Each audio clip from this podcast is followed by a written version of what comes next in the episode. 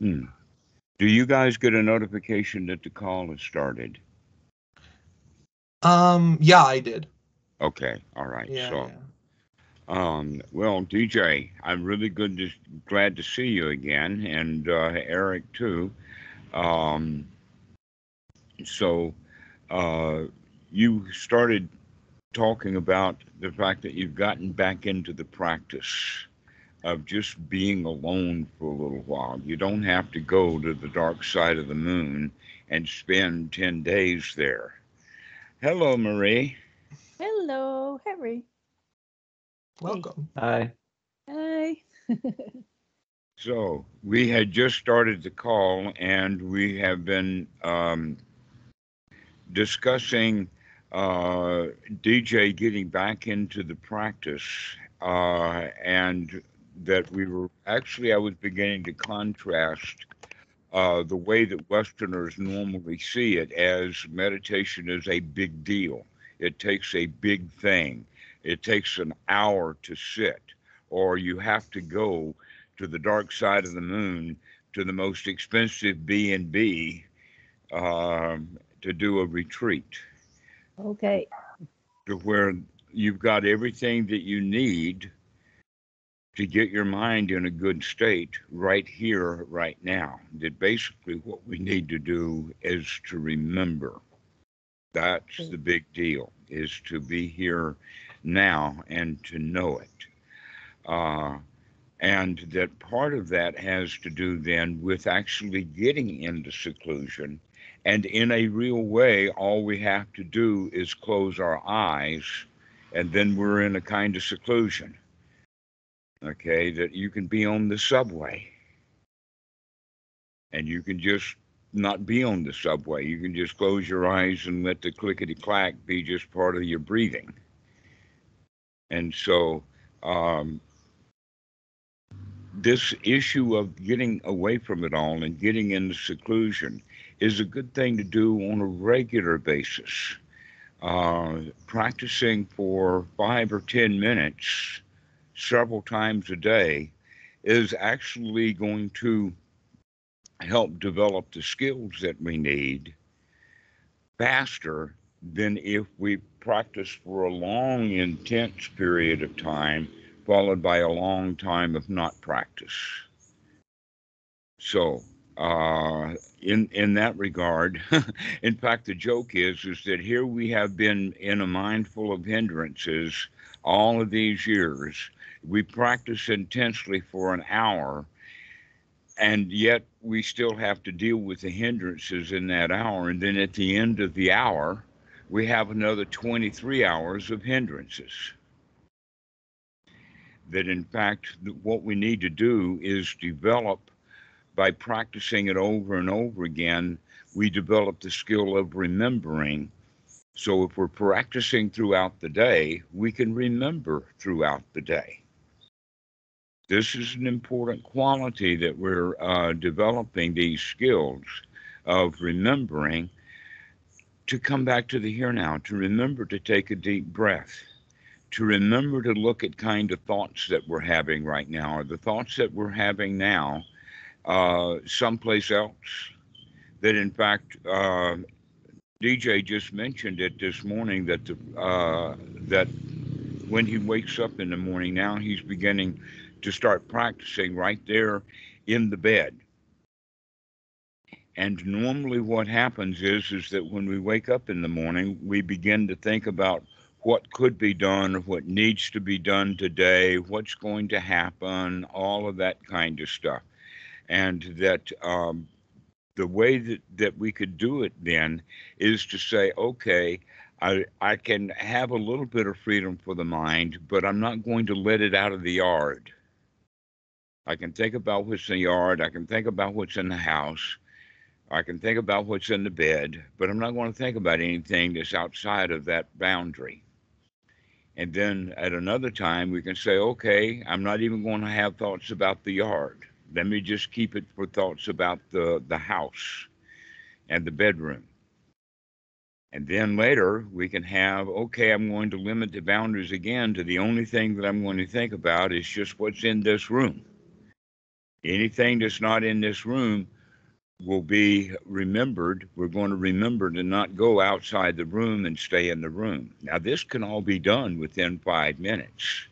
And so the next one is is that okay, we're going to limit the boundaries now to just this bed. I can think about anything that's happening in this bed, but not outside the bed. Oh, well now what what what's happening in the bed?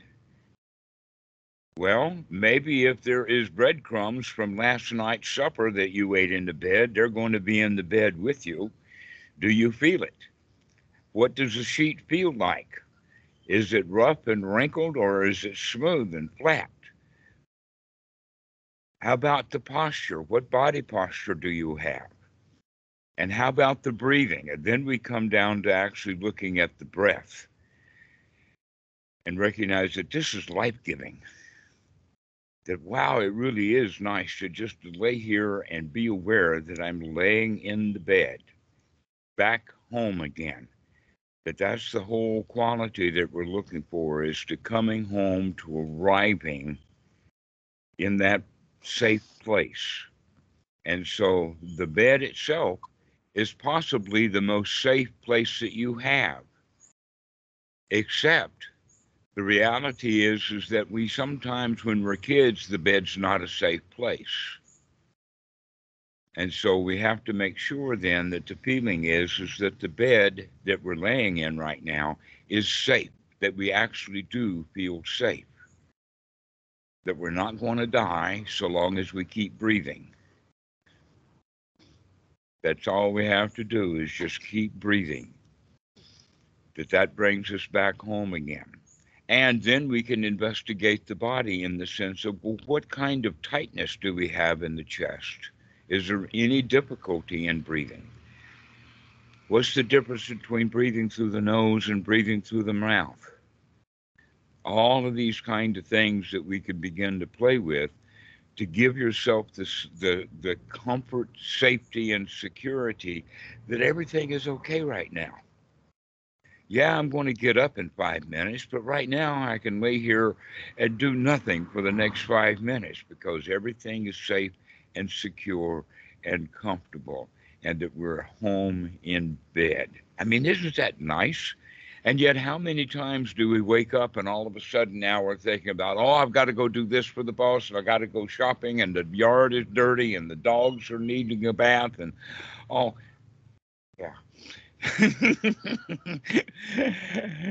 and so uh, these are the kind of things that we begin to think about in the morning and then something will strike us and says, oh, that's urgent enough to get me out of bed.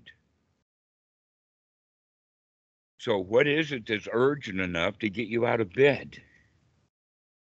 Going to the bathroom, that's legitimate. So there, uh, whatever it is, we get out of bed. Nobody stays in the bed all the time until after they're 90 years old until then, something will happen through uh, while we're laying in bed after we wake up in the morning that gets us out of bed. What is it that gets us out of bed? Why am I asking that question? Because that's the motivating factor for almost everything. What is it that's motivating us to go and do things? Often to go and do things that are uh, not to our advantage in a way, it's not really to your advantage to get out of bed. So, yeah, you, you, that's um, interesting at the end about the uh, advantage there, because um, that got me thinking about too, like taking care, like you're by taking care of like the present moment by just relaxing in the bed, it's much more beneficial than ruminating on the future and all that stuff. And I got to go to the work and all that stuff tomorrow. And what if I don't get enough sleep to handle work and all that stuff? And your head is spinning rather than I can just relax right now and just enjoy the comfort and security. And oh, isn't this nice? You know, so you're taking, you're actually doing, you're taking care of the situation, but you're not caring about, you know, you're not caring about it where you're clinging. Yeah. Okay. yes, exactly. This is what we're looking at is to recognize that we do a lot of stuff because we're supposed to, even when it's not to our good advantage. That at the ultimate level, and in fact, I've heard this in the uh, the, the propaganda that they call news, um, that voters will oftentimes vote against their own best self-interest. Okay, so this is one of the things then that we can start to pay attention to. Well, what is really in this moment? What is the best thing that I can do for myself? What is my best self interest? Getting that email done? Not necessarily so getting rid of the panic that I have about writing the email, yes. and that in our society, we're taught that the only way to get rid of the anxiety about the email is to go write the email. Right? That's what we've been told. Oh, you're having anxiety because that email needs to be written. And if I go write it, guess what? While I'm writing it, I got more anxiety. Then when I press the send key, I, I think, wait a minute, maybe I shouldn't have sent that email yet. and then after it's sent, oh no, what's going to happen after that email is gone?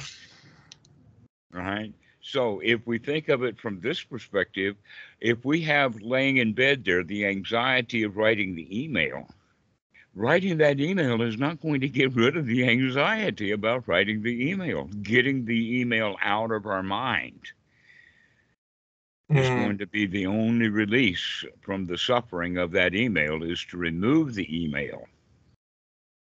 This is the thing that makes Buddhism so spectacularly um, subtle, profound, and difficult to understand because we begin to recognize that we actually are going to be doing just the opposite of what we've been taught by our society.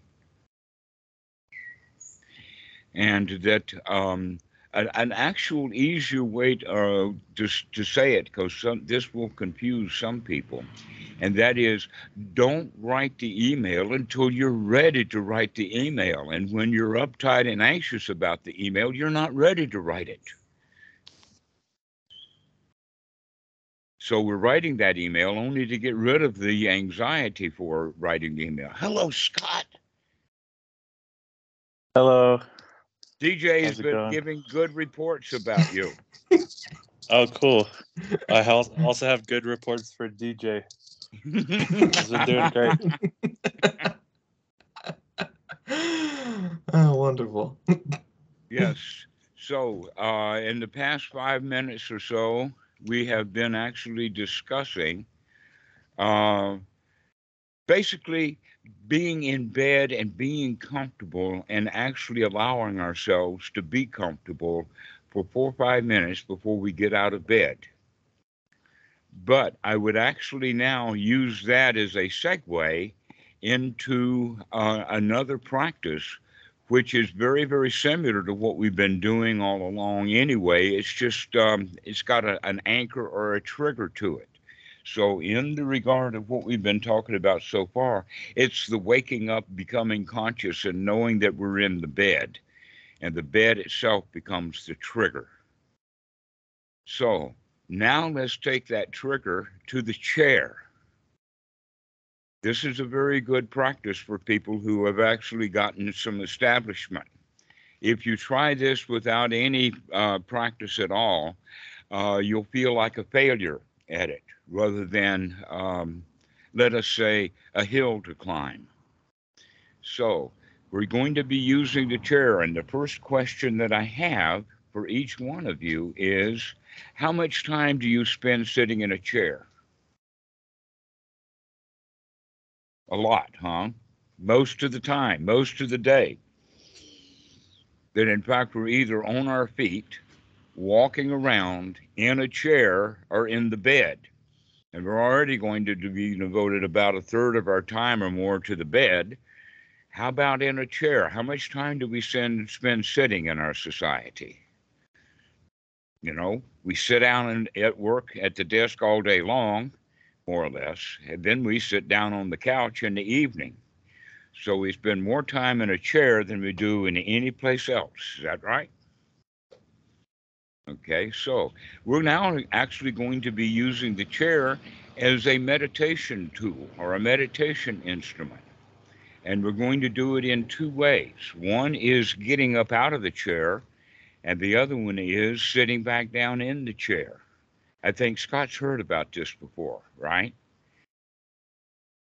Yeah, okay. So, how many times, DJ, do you get out of your chair on a regular basis?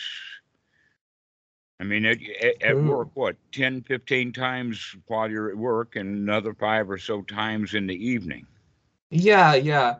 Actually, at work, I'm mostly standing, but um, I say I sit down a couple of times at least at work. And then, yeah, in the evening, there's quite a bit of, you know, movement in terms of like getting up and, and all that. So, and, and moving yeah the postures maybe getting a little bit of a snack or whatever so yeah mm-hmm. I, I, actually i had heard you talk about the chair practice before with um, other students and it's uh, definitely something i think that i will perhaps incorporate a little bit more because it sounds quite useful.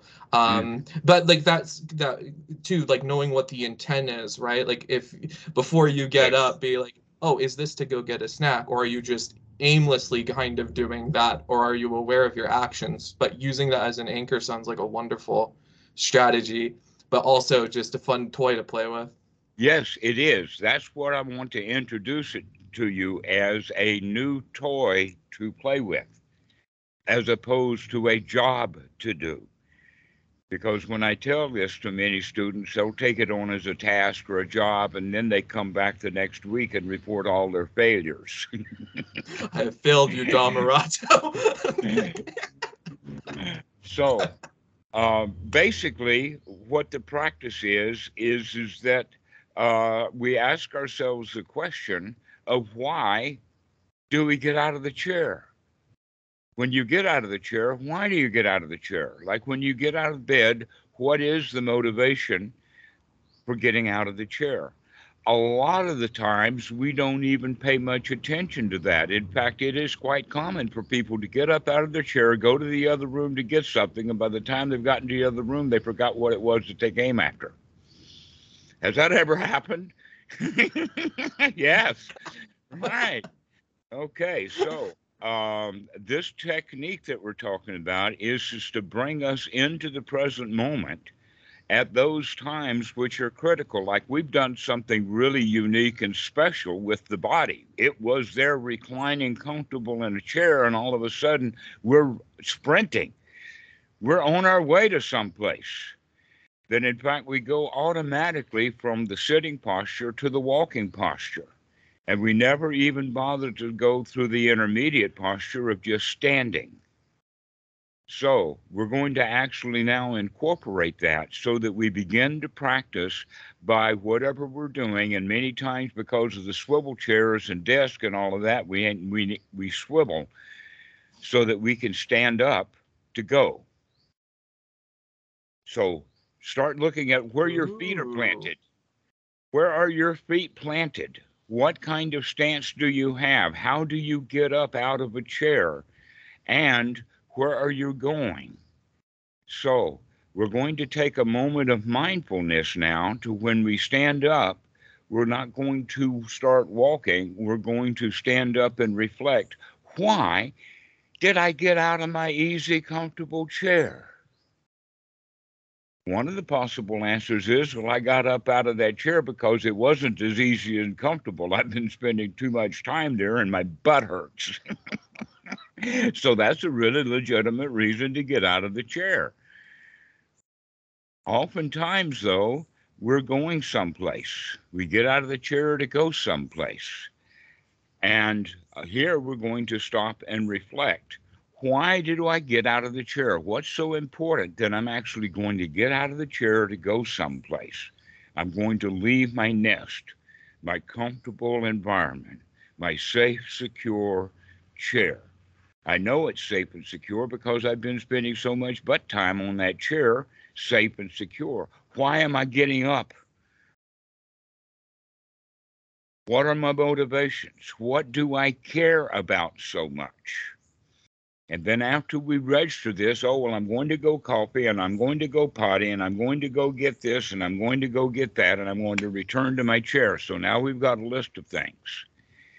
and then we start to move with that intention on the mind. That basically what I'm talking about is changing our mind from gathering into hunting mentality. Do you know the difference between a hunter and a gatherer? These were two jobs that humans had, oh, so long ago. Our whole society was built upon hunting and gathering. And by the way, when the hunters went hunting, when they made a kill, normally the animal was so large that they moved they moved their community to the animal because they couldn't move the uh, the animal carcass back to their community. So this is what caused nomadic life, is that some of the game was too big to take home. And so we just kind of moved in wherever we killed out uh, wildebeest or, or whatever. But hunting means that we're going looking specifically for something, especially if we catch the eye for the prey. Now we have to hunt it, have to chase after it. Gathering is different like uh, the example is, and, and generally men have been given uh, the task in our society to be the hunters, because that was the natural way, and women are natural gatherers. Now, this happens in the fact of how do men go to a grocery store versus how do women go to a grocery store. Men go to the grocery store by hunting, right? We may, in fact, the wife may give us a list and we go get the items on the list and we may hunt all over the store for one of the items on that list and not find it and not recognizing that there's 25 different substitutes for that which she wrote down. Okay.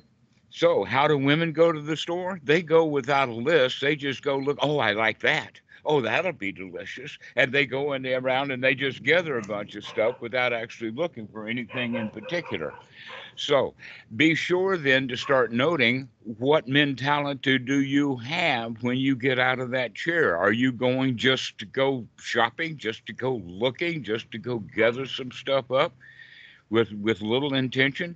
Or do you have a particular hunting job to do? Yes, Scott, go ahead. Uh, is this practice that you're describing in reference to uh, the fear and dread sutta? Um, it sounds kind of similar the sutta where it says uh when before the buddha was uh completely awakened and he was just a bodhisattva um so on uh, certain auspicious nights he would experience uh fear and dread um in uh in seclusion and then mm-hmm. he the practice that he laid out was that um whatever posture he's in he will not change postures until he has absolutely suppressed the fear and dread. So when he's sitting, he won't he like why would I get up? So he sits or walking or standing or laying down. Um Yes, that applies. That's, by the way, Sutra number four. Thanks for bringing that up because that fits in exactly with what we're talking about. But it's not the only Sutra that has this. The postures, right? Uh, that, in fact, in the Sutta Nipata, it goes this way the man is running down the road, off, going someplace. And while he is running, he gets a little tired, and then he has the thought, why should I be running? I can. Oh I yeah, yeah, yeah, that one. I can get there. I can walk. And then he walks a while, and he sees a trade shade tree, and so he goes and he says, "Well, why should I keep walking when I can just stand in the shade?" And so he goes and he stands under the shade for a while, and then he looks at the tree and he says, "Hey, this is a nice, comfortable place. I'll just sit down under this tree."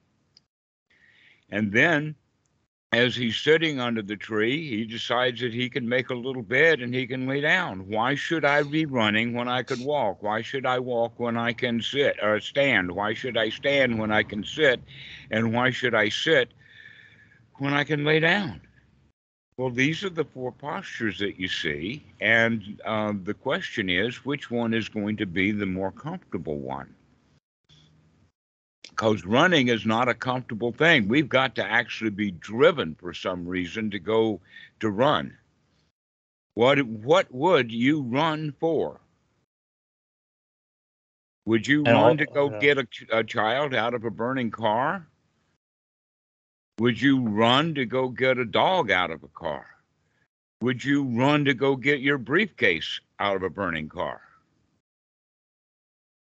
Would you, would you run to get a bottle of urine out of the car? There's an old joke about that, by the way, from my family. and it has to do with beer in a jar was confused with a, a sample taken to the doctor. so uh, this is the question is what is it that's worth running for now we can come back to well what's worth walking to i'm sitting here in my comfortable chair why do i get up where am i going what's the point in other words, we start examining here our motivations.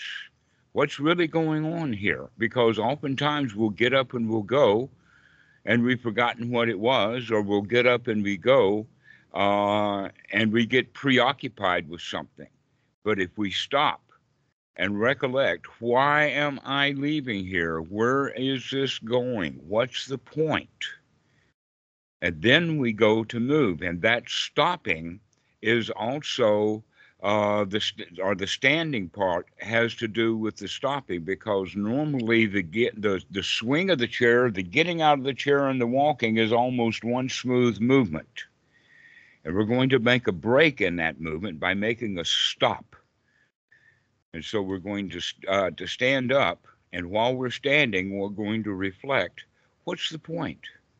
that in fact uh, you may break out in a great big smile or even a belly laugh to recognize that you got no place to go. Why don't I sit right back down again?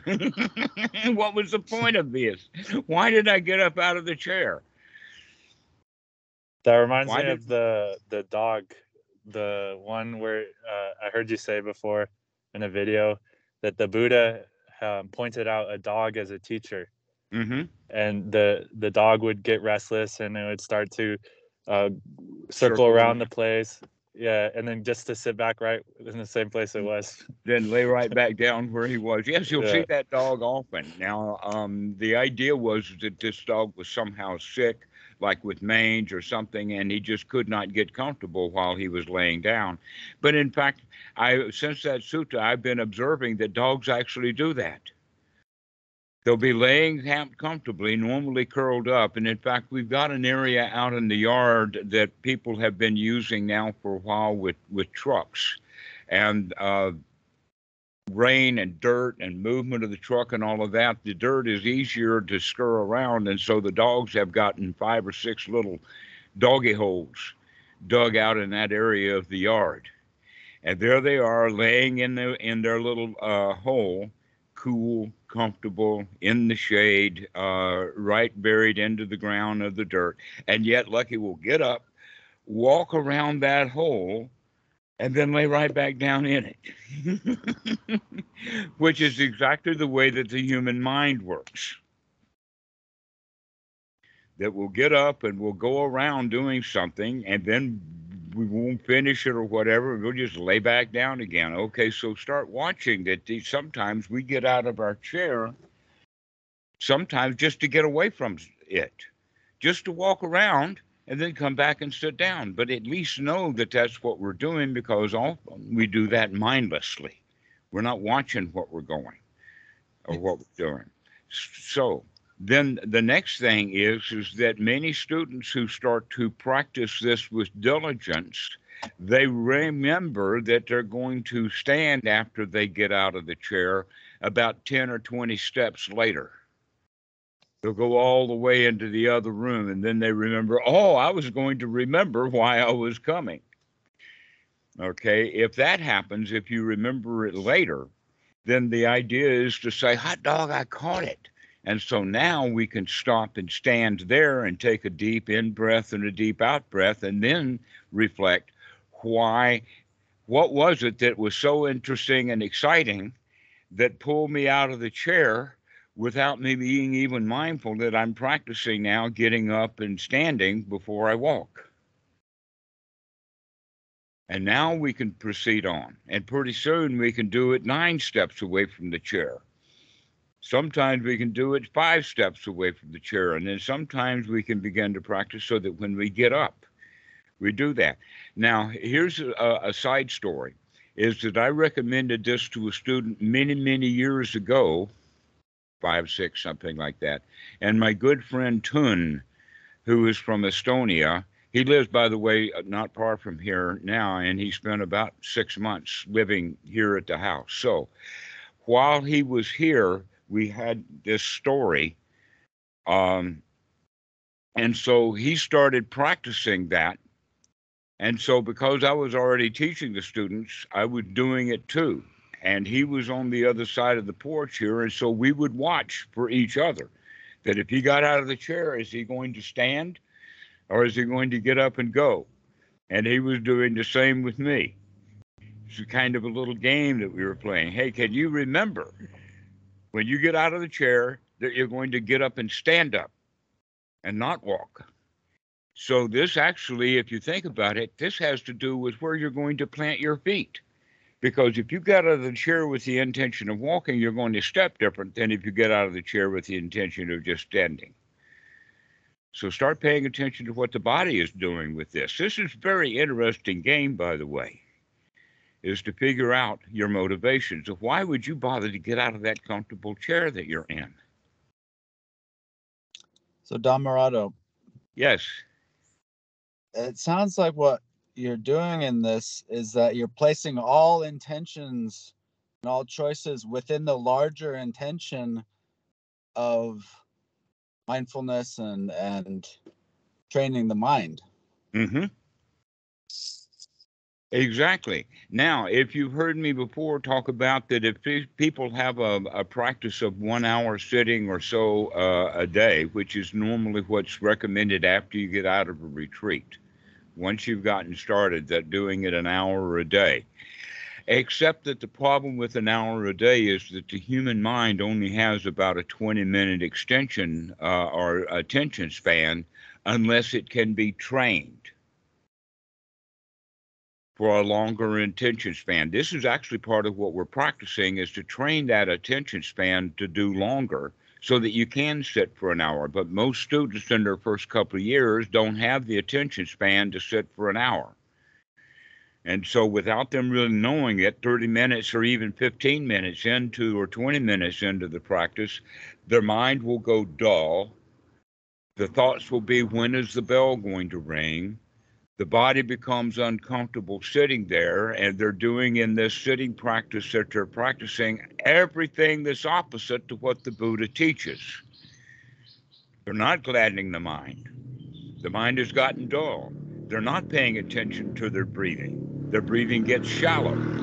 That in fact the mind can get into a state of dullness and shallowness so that you begin to have really dreamy experiences that you don't quite understand at all.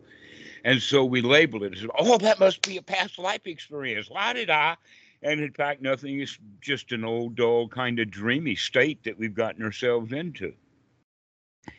And so practicing for a long time is not necessarily a good thing. What we need to do instead is practice often.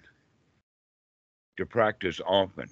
I have one time that I have an example of that not being true, except that it was, and that it, it had to do with a great big waffle that I didn't want to eat because in Thailand they put corn in waffles, and I'm a good Southern boy, and You don't put your corn in waffles. And so here's Lucky wanting that waffle. And so I trained her with one waffle, and she still performs that trick. What is it? We call it give me five, where the dog will raise their paw up in the air like this, okay?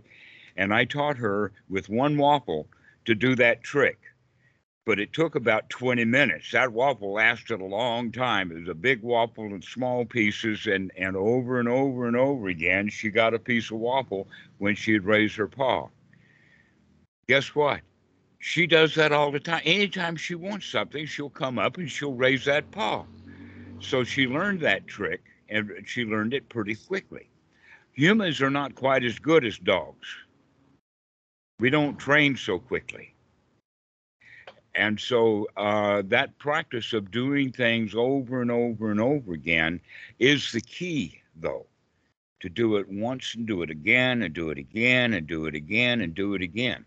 So sitting for an hour is not necessarily going to build that repetitive thing in because after all people have the idea that you start here and then you go down like that into some deep state right and the whole better way to do it is up down up down up down up down up down up down up down why well think about the dog and the training of the dog that every time that the dog did what she was supposed to do in this training she got a reward so we need to start rewarding ourselves over and over and over and over and over again. This is why we bring this one hour sitting meditation and break it up during the day.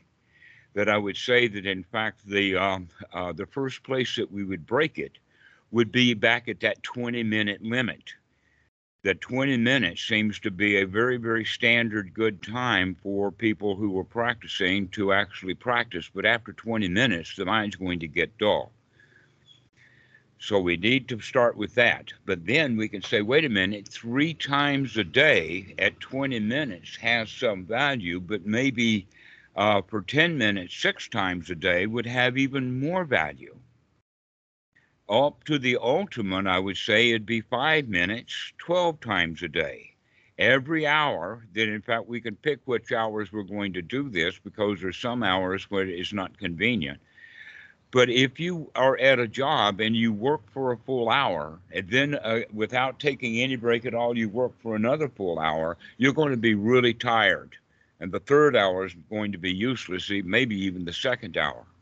But if we break our time up in the sense of practicing for five minutes and then do the job for 55 minutes and not worry about the meditation, not worry about the fact that the whole, the thoughts are unwholesome or whatever is happening, we're just going to get ourselves back into a good shape every five minutes or for five minutes once an hour. Why, think about that. Having a state of joy and happiness 12 times a day? Wow. Very few people have. Even the guys who are practicing for one hour, they may get joy for 10 minutes or so, and then the rest of that hour is kind of wasted.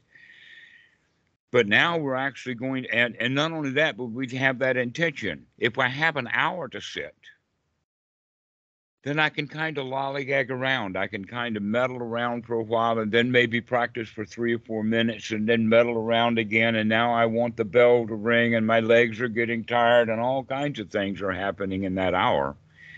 But if we come into it for five minutes, saying, in this five minutes, I'm going to intentionally get the mind in a really, really good state. I'm going to gladden the mind. I'm going to throw uh, out the hindrances take a deep breath and be here now and enjoy the safety, security, and comfort and become satisfied right here, right now. Okay, so we can practice that for five minutes and kind of get into the flow of being able to do that. So, this is also an introduction now to the other part of the chair, the other side of the story for the chair. And that is what do you do when you sit down? Why do you sit down?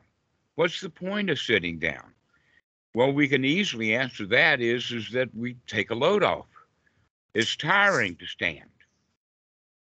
Okay, so we can say that, all right, if the chair has that quality of the body that it that is more comfortable to sit in a chair, that we can in fact uh, be more relaxed and comfortable in the chair, then instead of just taking the load off of the feet, we're also going to take a load off the mind. That this is an, yet a new opportunity, maybe not five minutes this time, maybe only 15 or 20 seconds, to take a deep breath and say, Well, finally I'm home. Oh, I can relax again. I don't have to be up and out and uh, and active. I can let, sit here without going. See, a lot of times we'll sit down and immediately go to the keyboard or the knitting needle or whatever. Now, what we're going to do when we sit down is we're going to go home. We're going to come and bring the mind back to a state of homeostasis, back to a state of feeling well being. I'm glad I sat down. Wow, what a relief it is. I can take a deep breath and just relax. Homeostasis kind of sounds like staying home. Mm-hmm. Or arriving home. What do you do after you've been on a journey? Right? Uh, what do you do? I mean, you've been out on a journey, like going to the airport and all of this baggage, and you got to worry about your goods, and you got to worry about the timing, and you've got to worry about uh, all kinds of stuff. So when you arrive at home, you set those bags down, and you either go and lay on the bed or get onto a couch and you relax. Okay? So, in that regard, we're going to do that as if we have been on the longest journey of 30 miles, up two, three, four for 30 miles. And now I'm going to be able to sit down and relax. Okay, so this is the way that we begin because me, maybe your footfalls have not done 30 miles, but the mind is probably going even further than that. And so when we sit down in the chair, we're actually going to bring our meditation so we're actually practicing intentionally five minutes once an hour. We're also now, every time we sit down in the chair, we're going to intentionally practice for about 15 or 30 seconds to remember I'm home. I can take a deep breath. I can relax. Whatever reason that I had for sitting down, I'll be able to do it better because I'm relaxed now. I'm full of joy now. I can, I, oh, Nothing to it. That email now is easy peasy. Not a problem. Why? Because the mind is in a wholesome state, and when the mind is a wholesome state, then the papers or the email is going to be filled with wholesome thoughts. And that's the way that we want to any email that you ever send, remember that it's always wholesome. Even when you're complaining, you do it with, uh, you know, 10 sentences of praise followed by, and you might want to think about. And so that's the way to do it rather than complaining all the time. That in fact, this is a, also a possibility of recognizing that you have been complaining while you were out walking, and now that you're sitting down, you can actually stop complaining. We can stop it. To sit down. and get yourself into a good state. So the chair becomes a meditation object. If you can remember. And now we've got that anchor. It's going to uh, remember. I mean, DJ, you said that you'd heard this before, and it was mm-hmm. a good, interesting piece of information. But now that we're covering it again, you can say, okay, now I have the intention. I'm actually going to start practicing the chair meditation. Yeah, yeah to actually but, practice it. It's got enormous value. But in the beginning of it, especially getting up out of the chair, you're going to fail time after time after time after time. You're going to fail at it in the sense that you can't remember to stop and stand when you get out of the chair. And that stopping and standing is then going to give you a chance to reflect upon what's going on right now what was it that was so important that it pulled me out of my chair? Mm, yeah.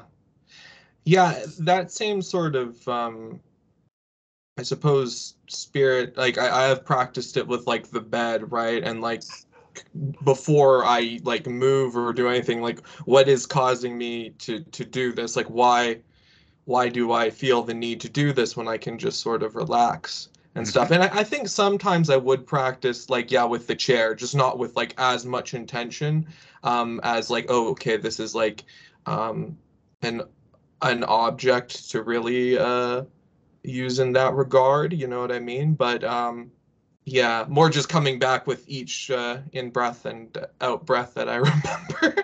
but yeah. Mm-hmm. Oh, Scott. I yeah, was Scott, just gonna ask a question. So, um, this um, little chair practice thing, um, would you say it's a segue to um, noticing the habits of the mind. So, like when the mind becomes dissatisfied, you can say it's metaphorically gotten out of its chair, Mhm. or it, it's like, um, because it seems like um, th- that is the repetitive cycle of it. Like, uh, you're satisfied uh, with with not much and uh, everything's good, but then you start like looking for things that you need or or uh, for some reason um, you create like it's like you create the game of being dissatisfied just so you can go right back to not needing something again so it's Mhm. like it's like running around uh and like if it never sits down then then you end up in a mental asylum pretty much Yes, like you're exactly. saying Mhm. But, That in fact we're driven. Uh, the the the analogy that both the Buddha and Bhikkhu Buddhadasa use, the analogy of being in jail or being in prison, is uh, uh, a, a way of looking at it. But a better way of looking at it is the way that also the Buddha looks at the hindrances is is that you're a slave to them, that you're a servant, that you're an employee that doesn't get paid.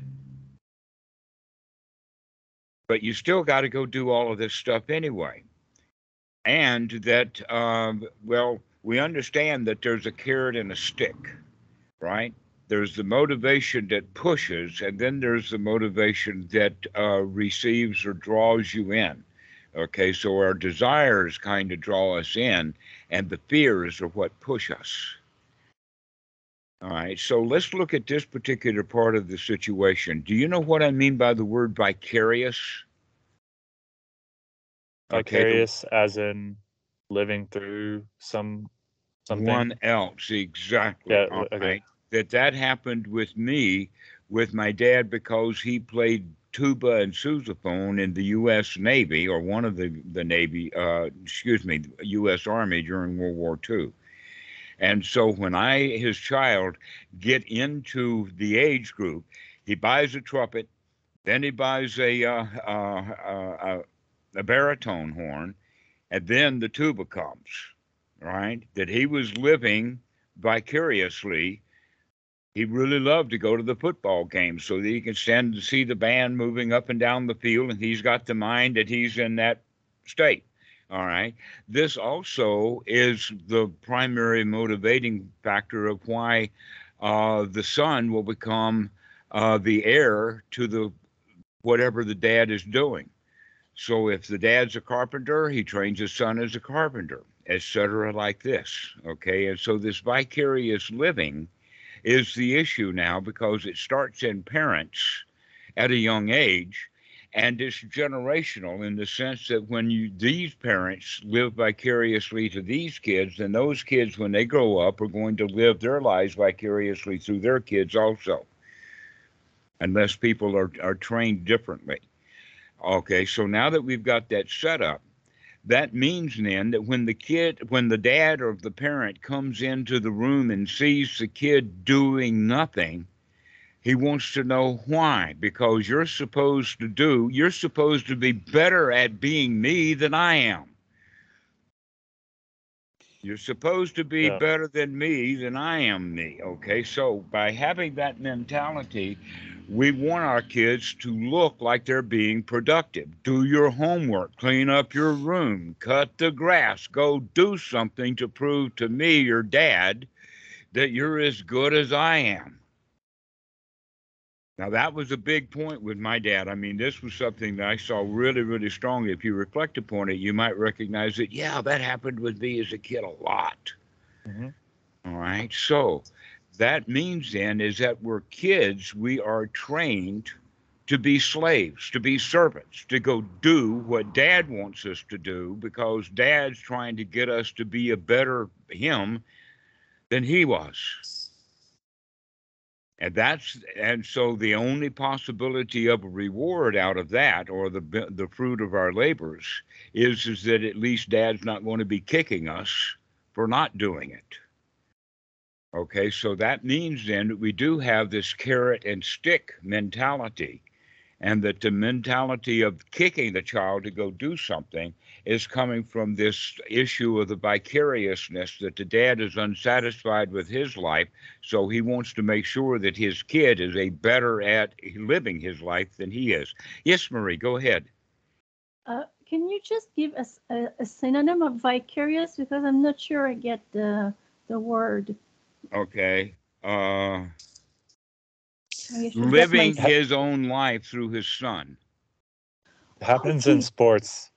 So Oh yes. Oh, it happens so much. Oh yes. And politics is another one. Yeah. I'm sorry, but did you? Um, I can... Sports and politics are two places yes, sports, where this happens. Yeah, I, have lived. I've lived it with the sport. Mm-hmm. Yeah. Uh, and yeah. so the politicians okay, okay. they want their okay. their son to be a better politician than he is. Okay. Which means he gets more graft and more money and all of that kind of okay. stuff. Okay. That's perfect. So, okay, now I follow up. Perfect. All right. So, but these ex- these examples that we have are the examples of the child who is already old enough, like with the sports or with the music or with the politics. But what I'm saying is that though this vicarious mentality starts much younger, when the child is really little which gives in that child the motivation of doing what he's told to do because daddy will feel better even if I don't. And so we live the life that way. Okay, so this is an important point that we're making here because we need to start looking at well, what are our motivations? Is there a dad inside of me? Did I learn his rules? And now I am, in fact, following the rules that my dad laid down for me to make me a better him, not make me a better me. That you have to have that parental approval kind of thing, which doesn't have much value when you're miserable that in fact, I, to be honest with you, I didn't really want to be a tuba player. And when I got into university, I really realized that. Do you know how many professional tuba players are on the planet Earth right now, as they compared to professional violinists or professional guitar players? I mean, it's like for violin, it's like a hundred to one. Most you know, uh, most big symphonies only have a tuba player part time when they're playing music that has a tuba part. A lot of music doesn't even have a tuba part. When I recognized that, I'd recognize my head dad had shoved me down a rat hole that had not a good ending to it. It didn't have a good ending for him when he got out of the army. He stopped being a tuba player. And now he expects me to be a tuba player the rest of my life. And the thing, this the best thing that I can wind up doing is being a high school band director. And when I recognized that that was my fate, I said, we could do better than this. And so I got out of it but I but uh, that in fact years later in therapy with my mom, I actually got my mom and sister to go to therapy after I had gotten to the point that I didn't need it so much, and I shared this with my mom. That the reason that I didn't become a professional musician was because I didn't want to become a professional musician. This was something my dad wanted from me. But I also recognized that that training that he put me through was not all tuba that he trained me, in fact, to be in a hurry. His profession had to do with walking. One of the things that he did was that he was a meter reader. Back then, they didn't have a car that you could drive around with that had uh, uh, some Wi-Fi or something that can connect. You, the guy had to go right to the meter and write down the numbers on the meter, which meant that he had to walk all over town. All right. And so he expected me to keep up with him. And I wound up being kind of at, in a race my whole life, trying to keep up with my dad. This was quite an insight for me to wake up to, to recognize that a lot of the anxiety was given to me as a bad gift. Uh, yeah, I, I can relate to that. Like, um, it seems like uh, like growing up, um, the parent or at least my parent like trains you to perpetually be worried about something like Mhm. oh you got to think about this and you have to so it gets to the point where there's an internal rule that if if i'm not worried about anything my mind thinks wait a second something's missing i what am i not worried about right now so Mhm. i get worried so so it's strange like i get worried about not worrying about something when there's nothing to worry about to begin with i mean or there might be a bunch of stuff to worry about but you you don't have to uh, worry about them. Like you can like simply not and like